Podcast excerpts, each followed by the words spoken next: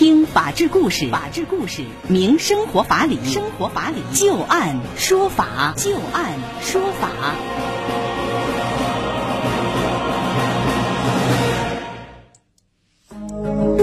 北京时间的十八点零四分，您现在正在关注收听的是石家庄广播电视台农村广播，在每天的傍晚六点到六点半为您带来的就案说法，我是志晶。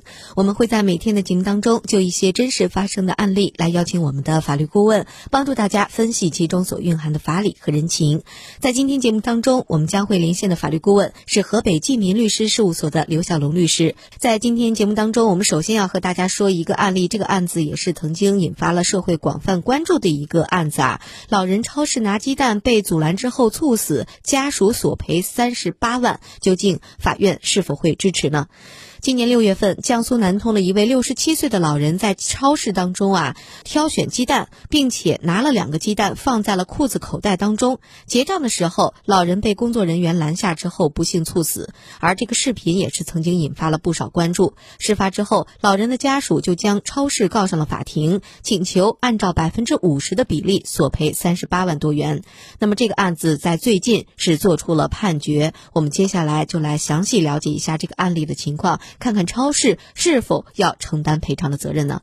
这个事情是发生在今年六月十三号。事发之后，老人谷文斌、儿子谷亮以及老人的妻子杜某以生命权纠纷案为由起诉了超市，请求判令被告要按照百分之五十的比例赔偿两名原告医药费用，一共是一千五百零三点八元，丧葬费用三万元，死亡赔偿金六十八万一千九百八十二点零八元，精神损害抚慰金五万元，合计赔偿金额。是三十八万一千七百六十呃四十二元，那么原告方就认为说被告就涉案事故的处理存在着过错。据知情人士向原告透露说，事情的起因呢是古文斌在前几天购买了不新鲜的鸡蛋，而交涉退货无果，老人便做了拿被告两个鸡蛋的行为。老人是知识分子，并没有恶意，即便是老人拿鸡蛋不对，在老人把鸡蛋放回之后，被告也不应当。也没有权利限制老人的行动自由。其次呢，被告限制老人自由，并且引起了群众的围观，这是老人猝死的直接原因。被告监控设施完善，其完全可以选择报警处理。第三个理由就是，原告在事发当天看监控，有被告店员大动作拉扯老人三百六十度旋转的行为，在这个庭审的视频当中，原告却没有看到。原告方就称说，被告在老人倒地之后的二十分钟才拨打了幺二零。那么我们来看看被告超市是怎样来为自己辩护的啊？被告崇川区这家超市就表示说，古文斌老人在购物的时候偷拿了超市的鸡蛋，结算商品的时候没有结算鸡蛋的价钱，之后被被告员工发现，那么员工是出于岗位的责任制止了这个行为，要求他归还超市财物，同时在制止其偷窃行为的时候，没有辱骂，也没有殴打对方。在被告的员工制止的时候，古文斌老人忽然倒地。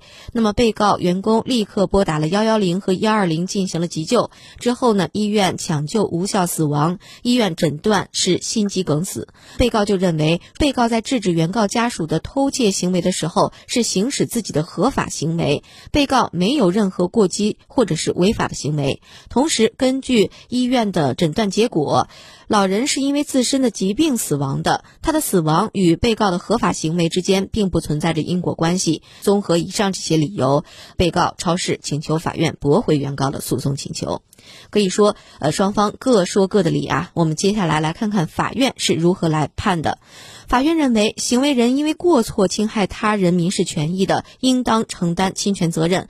构成侵权责任损害有四个要件：损害的事实、违法的行为、损害的事实与违法行为之间的因果关系，还有就是行为人的过错。被告作为经营性的一个超市，在其合理限度范围内，可以对顾客的不当行为进行劝导。那么，在本案当中，被告发现古文斌的不当行为之后，从视频当中看出，被告员工和老人之间有言语的交流。被告员工用手拉住了老人的衣袖，但是呢，这个行为并没有超过合理限度的范围。因此，对于原告所主张的被告存在着违法行为，法院是没有采信。而根据居民死亡医学证明推断书的记载，说老人死亡的原因是心肌梗死。那么，对于突发的心脏骤停，现场的有效心肺复苏和早期的除颤是关键。那么，在心脏骤停之后的四到六分钟是一个黄金抢救时间。那么，老人死亡是他自身疾病发展所导致的。由于他的发病是非常的突然的，被告也拨打了幺幺零和幺二零，已经尽到了安全保障义务和基本的救助义。义务因此，本案当中，被告超市及其工作人员并不存在着侵权行为，而且被告及其工作人员的行为和老人的死亡之间也没有因果关系，因而对于原告的诉讼请求，法院是没有支持。最终，法院判决结果是驳回了原告的诉讼请求，案件受理费用两千三百零九元由原告来负担。那接下来我们就来听一听刘小龙律师对于这个案子的分析和点评啊。您觉得在这样的一个案例当中，超市是否应该承担责任呢？这个案例呢，如果我们猛一听的话，好像能超市可能会有责任。为什么呢？因为毕竟是有这么一个事儿发生，对吧？嗯。那么在和你超市的交涉过程当中，呃，这个老人倒地去世了，你这个超市是不是要承担责任呢？嗯。到底能是不是应该让超市来承担责任？就是需要按照咱们国家侵权行为侵权责任法的规定呢，来判断，就是这个超市呢，在他的这个行为过程当中，那么他是不是构成侵权？嗯，如果构成侵权的话呢，那么当然就要由超市来按照他的相应的责任来承担呃这种赔偿的义务。嗯，那么呃怎么来确定他是不是侵权呢？呃，刚才主持人也说了，就是在咱们国家的这个侵权责任法里边确定的规则原则呢是有。这么四个条件啊，那么第一个呢是有这个损害事实啊，那么在这个本案当中，我们说损害事实呢就是这个老人去世了啊。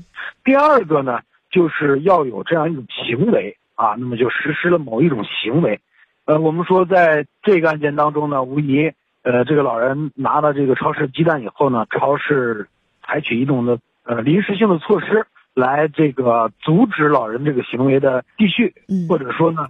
呃，超市，或者说呢，这个超市呢，从这个老人身上把这个鸡蛋拿走啊，防止他的这个损失，防止超市产生损失。那么也就是说，呃，确实有这样一种交流和交涉的行为。那么从这个案件本身上来说呢，呃，可能在交涉的过程当中，超市员工和老人也发生了一定的身体上的一种接触。那么也就是说，行为是客观存在的。对。那么第三个呢，就是这个行为和。这个事实之间有因果关系，那么一般情况下，我们说呢，这个因果关系呢是指的直接因果因果关系，也就是说，是因为某一个行为导致这个结果发生。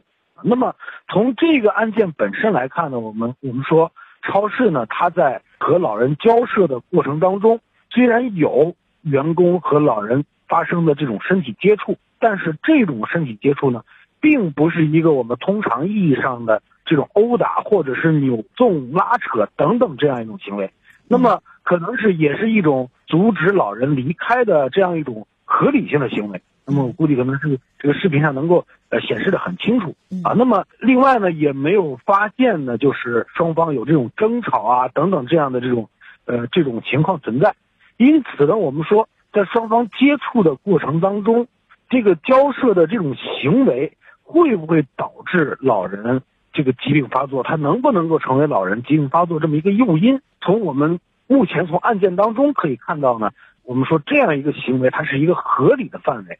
那么也就是说，如果是一个正常的，对吧？那么没有什么其他的这个问题的情况下，来进行这样的接触是不会导致疾病发生的。因此呢，我们说在这个案件里面呢，从因果关系上来说，很难确定呢这个超市的行为和老人的去世。之间存在的因果关系，通过案件的事实可以看出来，老人的去世是基于他自身的疾病，也就是呢心肌梗死来导致这个老人去世的。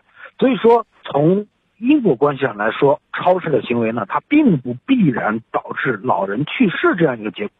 所以在判断的时候呢，这个是免除或者说不构成侵权的一个情况。嗯，另外一个情况呢。就是在侵权的这个规则原则当中呢，呃，还要具备过错。所谓过错呢，就是指的在主观上啊，它是基于故意或者是过失造成了这种损害，对吧？那么从这个案件呢角度来说呢，我们说作为超市本身，这个行为是非常正当的。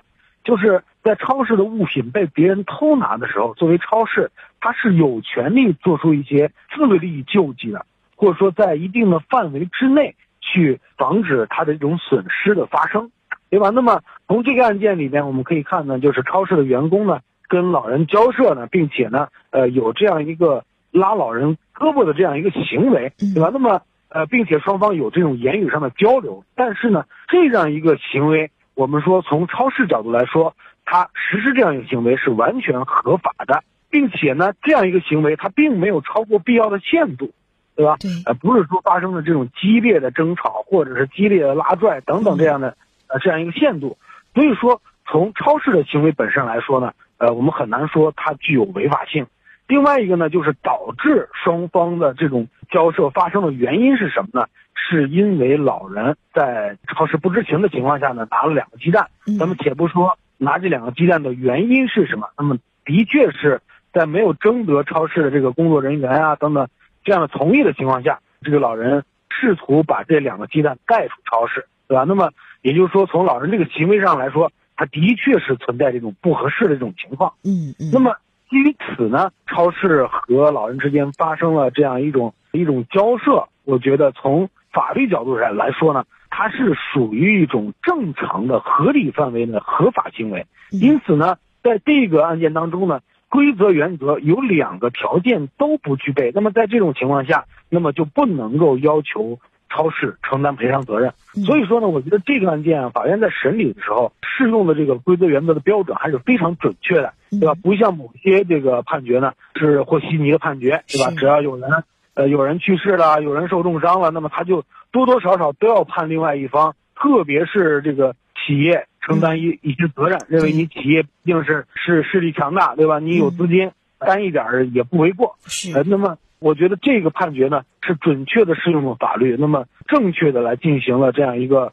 判决，我觉得这样的判决还是应当得到支持的。嗯嗯，那刘律师，您看，有的时候在生活当中也会出现这种情况，就是两个人吵架，肯定吵架的时候话无好话，结果吵着吵着，突然间有一方就倒地，发生了意外。那您觉得，如果要是吵架的时候有一方出现了意外，另外一方需要担责任吗？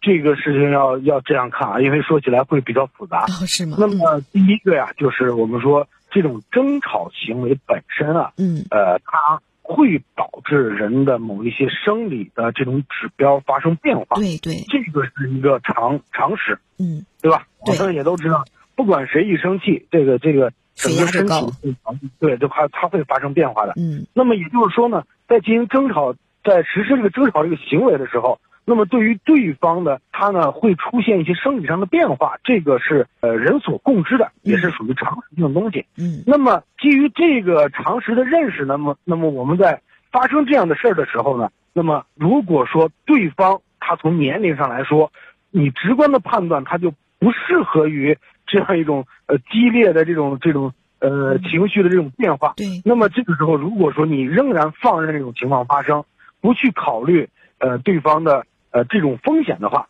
假设真出现了呃这种损害后果的话，那么一般是要承担呃相应的责任的。嗯。那么如果说从正常的判断上来说呢，这样一种呃情绪上的激烈变化不会导致这个人呃遭受损害的话，啊，比如说这个人非常年轻，嗯，对吧？从外形上啊，无论从各种方面都不可能判断出他有一些什么潜在疾病。